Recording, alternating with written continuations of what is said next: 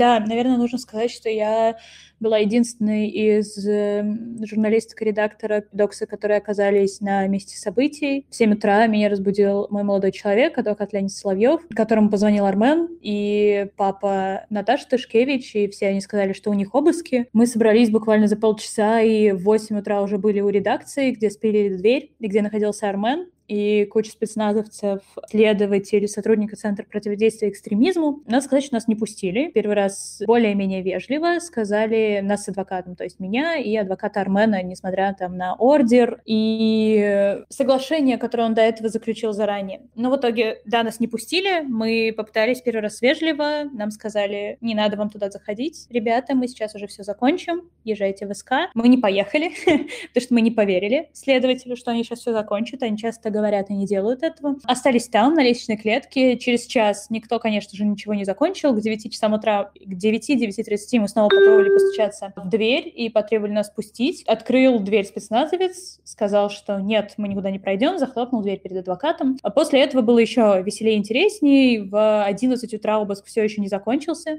в редакции. Напомню, там спилили дверь, вытащили все из шкафов, забрали всю технику Армена и вообще всю технику, которая была там, включая наши микрофоны, которые мы используем для записи подкастов, и камеры, которые используют для съемок. Ну и вот к 11 часам утра ничего не закончилось. Э, мы попытались снова попасть внутрь. После этого меня и адвоката Леонида Соловьева, это адвокат Агоры, выкинули с личной клетки, то есть нам запретили даже находиться рядом с дверью редакции. Его немножко побил и оттащил спецназовец. Это был спецназ МВД под названием «Гром» кодовым. А меня просто обматерил и пригрозил тем же, что он меня оттащит насильно, если я сама не отойду. Нам пришлось пришлось спуститься на этаж ниже, где мы попробовали еще полчаса. А, надо отметить, конечно, что в это время еще не было ничего понятно. То есть мы просто знали, что обыски проходят у родителей наших редакторов и у них самих в их съемных квартирах, а также в редакции, где был Армен, но не знали, с чем они связаны. Конечно, мы в тот момент уже догадывались, что, возможно, это видео, которое мы записывали еще в январе перед всеми протестами в поддержку Алексея Навального, и в этом видео четверо редакторов, которые теперь находятся фактически под домашним арестом, призвали не бояться бояться угроз администрации, отстаивать свои права любым мирным способом, например, становиться волонтером ОВД-инфо или распространять информацию в социальных сетях. Но на тот момент, когда проходили обыски, мы не знали, что как бы это видео стало их причиной. Были какие-то вброшенные фразы силовиков про экстремистскую статью, но мы им не особо верили. И про то, какая статья, мы узнали только, наверное, ближе к обеду, часов 12, когда ребят уже отвезли в Следственный комитет, там предъявили ему обвинение. Статья 151.2 Уголовного кодекса — это вовлечение несовершеннолетних малолетних в действия, опасные для их жизни и здоровья. Ну, как бы теперь у нас четверо редакторов обвиняемые по этой статье, там формально им грозит до трех лет лишения свободы, формально так указано в статье, но мы знаем, что они их не получат, поскольку у них нет судимостей, и реальный срок им не грозит. Тем не менее, в тот же день им всем избрали меру, поместили фактически под домашний арест, как я уже говорила, но назвали это запретом определенных действий. И запрещено выходить из дома с 00 часов 00 минут до 23.59, то есть, по сути, всегда. Запрещено общаться с фигурантами того же дела, запрещено пользоваться интернетом и любой корреспонденцией, даже получать какие-нибудь открытки со словами поддержки. Все это им нельзя делать, если они хоть что-то из этого сделают, они могут поехать даже в СИЗО, потому что за нарушение меры пресечения даже при таком преступления небольшой тяжести, как они называются, можно уехать в СИЗО, если ты эту меру нарушишь. Вот такие дела. Внутри редакции, конечно, мы не сказать, чтобы не были готовы вообще, ну, конечно, в плане безопасности мы были подготовлены, но в психологическом каком-то плане вообще не были к этому готовы. Вчера и сегодня э, мы просто без отдыха работаем и пытаемся начать кампанию в поддержку ребят и девушек. Вроде у нас что-то получается, но это все дается ужасно тяжело. У нас почти никто не спит нормально, нормально, все не могли есть первые дни, мы там обратились сейчас за помощью к психотерапевтам проекта «Открытое пространство», все, вся редакция практически. Но вот такие дела, конечно, это все далось очень тяжело, потому что, несмотря на то, что мы всегда писали об обысках и преследовании студентов, когда ты сам с этим сталкиваешься, оказывается, что опыта-то мало, и ты не совсем понимаешь, как в этой ситуации на все реагировать, и, конечно же, на тебя это влияет намного больше, чем новости об этих обысках у студентов, у преподавателей, у других. Да, но писем два, а, и они опубликованы практически одновременно в троицком варианте. Одно охватывает сообщество преподавателей вышки, но большинство из тех, кто подписывал письмо непосредственно с э, журналистами ДОКСы, не взаимодействовал, потому что это не их факультет. А есть наше письмо еще одно, именно от тех, кто работал с будущими журналистами, ну, со значительной частью журналистов. И это письмо отличается только одним. Оно, ну, родительское, да, есть письмо преподавательское, а это как бы, но мы, для, мы, мы их ощущаем фактически как детей. Детей ты защищаешь принципиально иначе, чем ты защищаешь даже близких тебе, но не, не входящих в твой, твой родственный круг людей. А для нас, для тех, кто подписал второе письмо, 15 человек, это не просто отвлеченные журналисты, а это те, вот, кто был у нас на занятиях. И наши занятия вступили в полное противоречие с той реальностью, в какую мы их выпустили. Мы их учили тому, что сосуществуют разные медиа, разные позиции, что хорошо, когда конкурируют, спорят, даже враждуют, но в легальном общем поле левые, правые, молодые, старые, и что все, кроме неправды, годится. А вдруг выясняется, что годится, собственно говоря, только неправда и годится. И это письмо написано не только в поддержку, хотя, конечно, прежде всего в поддержку, но оно написано с чувством стыда и вины, и ответственности перед теми, кто попал в эту мясорубку, потому что мы их готовили к одному, а выпустили в другую реальность. Ну, каждый по-разному. Все-таки я сторонник того, чтобы мы были не представителями корпорации, а представители, представителями самих себя. И это разные позиции. Ну, каждый выбирает для себя. Но что такое страшно применительно к университету, где нет силовых органов? Страшно выходить в ту реальность, где могут арестовывать. Страшно выходить в ту реальность, где могут выдвинуть ложное обвинение, приписать ролику не то значение, которое вкладывали создатели, прийти с обыском в 6 утра, вот там страшно. А что может быть страшного в университете, где ты можешь спорить, быть несогласным, где сосуществуют абсолютно несовместимые по политическим взглядам люди? Нет, конечно, нет. Конечно, не страшно.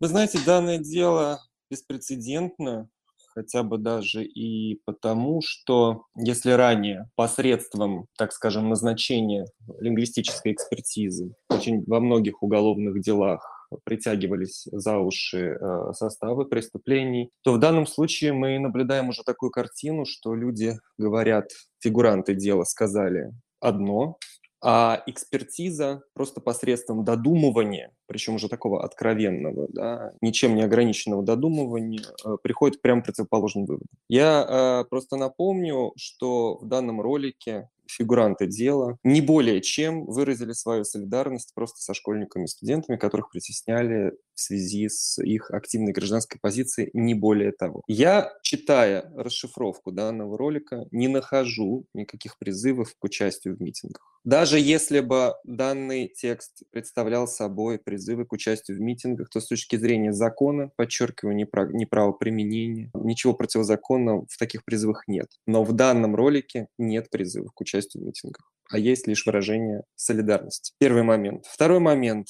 который хотелось бы отметить. Дело в том, что данная норма, часть 2 статьи 151 прим. 2 УК РФ предусматривает ответственность за вовлечение несовершеннолетнего в совершение противоправных действий, но только таких, которые заведомо для виновного представляют опасность для жизни несовершеннолетнего. Очевидно, что никакой угрозы само по себе участие несовершеннолетнего в каком-то мирном публичном собрании не несет. Это абсурд. И далее, что хотелось бы сказать, сказать. В любом случае мы говорим сейчас о нарушении ну, государством 10 статьи Конвенции, которая предусматривает право каждого на свободу выражения его мнения. Когда при выражении этого мнения не звучат призывы к насилию, то в таком случае это мнение автоматически высказано в публичном пространстве, попадает под защиту 10 статьи Конвенции. Но поскольку за свободу выражения мнений мы уже так привыкли, что людей преследуют в связи с их свободой, в связи с их каким-то мнением, да, ну, здесь просто ситуация вопиющая, просто в силу того, что притянуто э, за уши обвинение в той части, где оно говорит о том, что были какие-то призывы к участию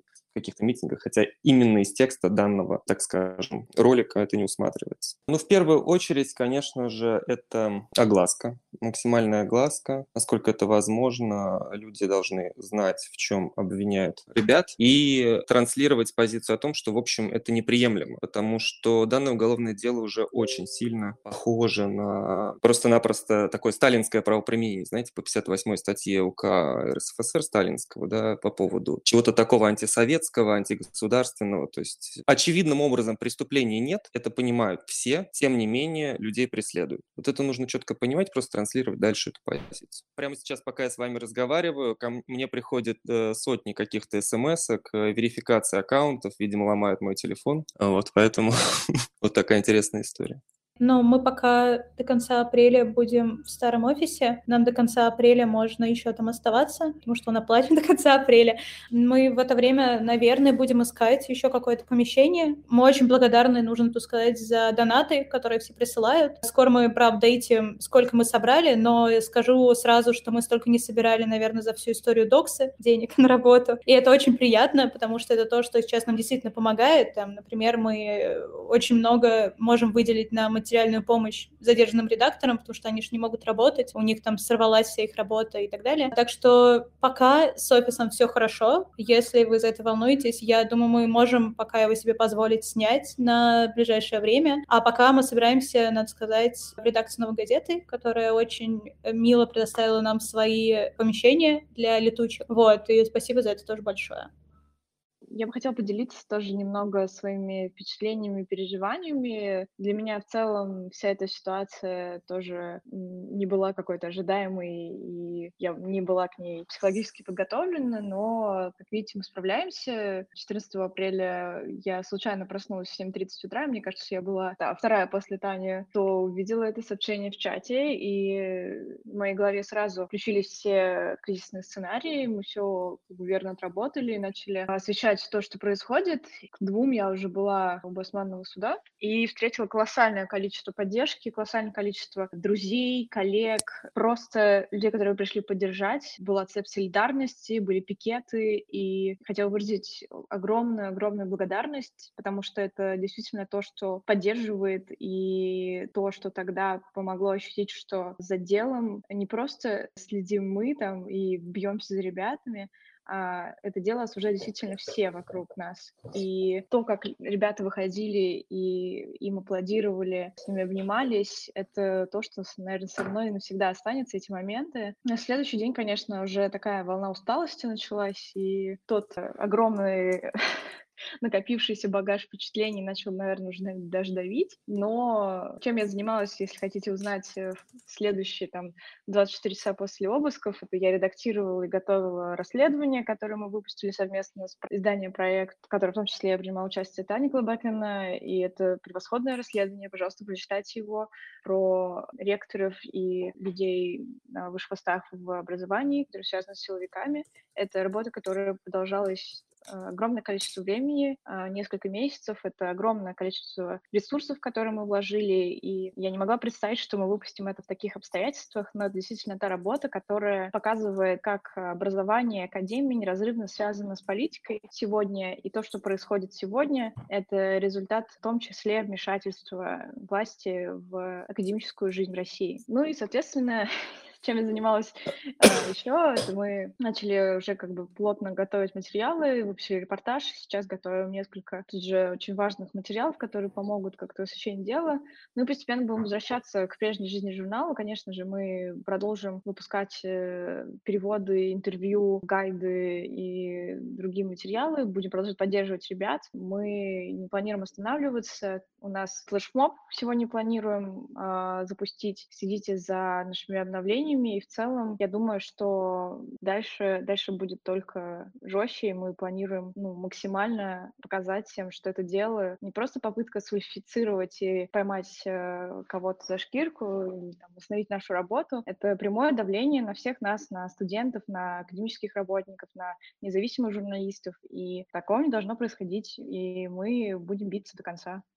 А, я думаю, что сейчас очень важна поддержка в соцсетях. Это хэштег. Мы тоже докс, это репосты наших материалов. Пока нет каких-то определенных у нас э, договоренностей. Я не могу как бы, говорить за всех, поэтому скажу за материалы. Будет, безусловно, очень важно делиться нашим контентом, потому что это поддерживает внимание на компании, на деле ребят и поддерживает в том числе нашу работу, потому что мы работаем для того, чтобы люди знали то, что происходит в высшем образовании, в академии и в целом с молодежью сегодня в России. Мне кажется, в России в целом, кроме нас, э, этой темой очень мало кто занимается, и если мы прекратим это делать, то фактически, опять же, это ситуация выжженного поля. Могу рассказать, как э, нынешняя студентка Высшей школы экономики. Я учусь на том факультете, где как раз Александр Архангельский профессор, и он был моим преподавателем. А на этом курсе, я сейчас на третьем курсе журналистики, факультет коммуникации, медиадизайна, выше. Наверное, сейчас у меня будет очень грустный тезис, но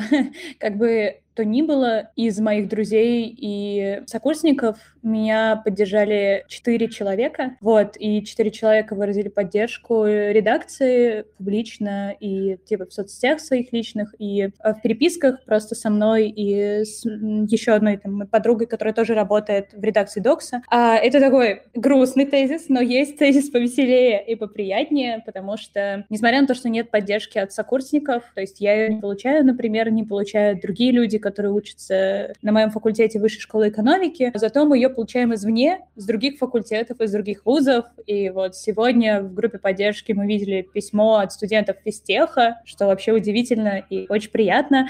Было письмо студентов Европейского университета, письма преподавателей, хоть вы сказали, что это заметно, но это нам тоже особенно греет душу всем, особенно студентам, которые есть в редакции. Очень приятно видеть, как за тебя вступаются люди, у которых ты учился, которых ты уважаешь. Но студенты, да, к сожалению, студенты, которые ближе всего, они игнорируют это и не хотят ввязываться в политику, как они прямо говорят, поэтому не считают нужным поддерживать доксу. Но студенты извне, которые находятся дальше, они почему-то к нам относятся теплее и лучше, выпускают открытые письма. У нас есть гигантский чат на 100 плюс человек, где многие студенты, и они постоянно предлагают помощь. Мы даже сформировали инициативную группу с, со студентами. С одной стороны, у меня такая вот чаша весов немножко. С одной стороны, я вижу своих сокурсников, которые индифферентны, с другой стороны, я вижу неравнодушных студентов, но в целом от студентов поддержка тоже есть, и она очень-очень важна, потому что вот это ощущение комьюнити, оно дает ощущение защищенности нам всем, и очень приятно, когда поддерживают студенты других университетов. Если Куть расскажет что-то про себя, буду рада.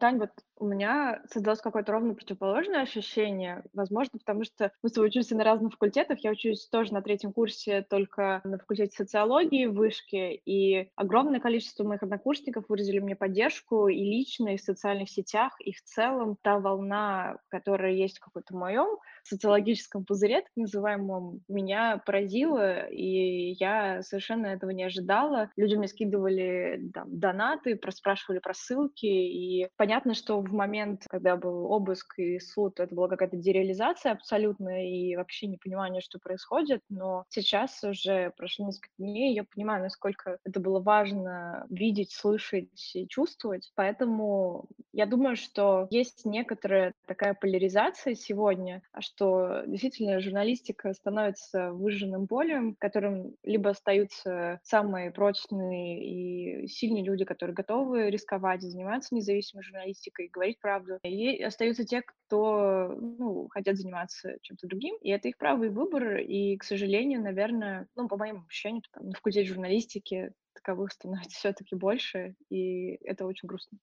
Я думаю, что не совсем готова говорить о этой реакции, ну, то есть э, она не была положительной. Мне кажется, любого родителя не будет какой-то положительной реакции на все это. Конечно, попытка уберечь и какой-то выставить э, там, ультиматум, но я прекрасно обладаю коммуникативными навыками и все объяснила, они все поняли, и сейчас, э, ну, переживают, конечно, но а что любой другой родитель бы делал в данной ситуации? Я, наверное, за себя скажу, что я прошла этап, когда я в контракт с родителями была, когда повесила баннер на забор возле Госдумы «Свобода всем политзаключенным» в феврале 2020 года. И после этого момента э, они стали более хорошо, ну, просто лучше, наверное, относиться к тому, что я делаю. И сейчас с этой ситуацией с Доксой, слава богу, вот мне чуть больше здесь повезло, чем Куте. Я встретила от них поддержку скорее. У меня, к сожалению, не было времени даже особо с ними поговорить эти два дня, и мы впервые поговорили с мамой вчера вечером. Но сегодня она поставила обложку в Фейсбуке, мы тоже докса у себя, и это было очень приятно и мило. Вот, так что у меня, наверное, все чуточку лучше, и это тоже поддерживает, если честно. Очень странно для СМИ звучит фраза «уходить в подполье». СМИ и созданы для того, чтобы быть на виду и распространять информацию публично. Так что у нас планы пока продолжить работать слава богу, э, поддержка это позволяет делать, которую нам оказывают наши читатели и не только, а и наши коллеги. И это все нам позволяет работать дальше. Да, нам тоже страшно, непонятно и тревожно от всего происходящего, но, тем не менее, вот как Кутя сказала, мне очень понравился спич твой, Кутя, потому что это именно то, что мы сейчас все чувствуем желание бороться дальше, готовность бороться. У нас достаточно много сил, как оказалось, и много сторонников, и это очень воодушевляет, так что я бы не сказала, что сейчас все просто закрыто серой пеленой и выглядит очень депрессивно. Мы верим в то, что мы сможем победить, как мы говорили в том ролике «Молодость — это мы, и мы обязательно победим». Кстати, эту фразу вставили в обвинительное заключение, как одно из тех, которое подтверждает вину редакторов. Забавно. А, но, тем не менее, мы верим, что мы обязательно победим. И Думаю, оно так и будет. Вот, я не могу ничего другого сказать и не хочу, если честно. Кутя, если ты хочешь, давай. Я считаю, что понятие СМИ и подполье не то, что рядом не стоят. Ну, это абсурд, что мы сейчас думаем так, что СМИ будут ходить в подполье. Конечно, остается все меньше и меньше изданий, куда можно прийти и работать, не опасаясь э, за цензуру, но Докс остается и будет оставаться тем независимым пространством, площадкой, где будет выражаться мнение молодежи, студентов, преподавателей, и мы не собираемся никуда уходить, никакое подполье.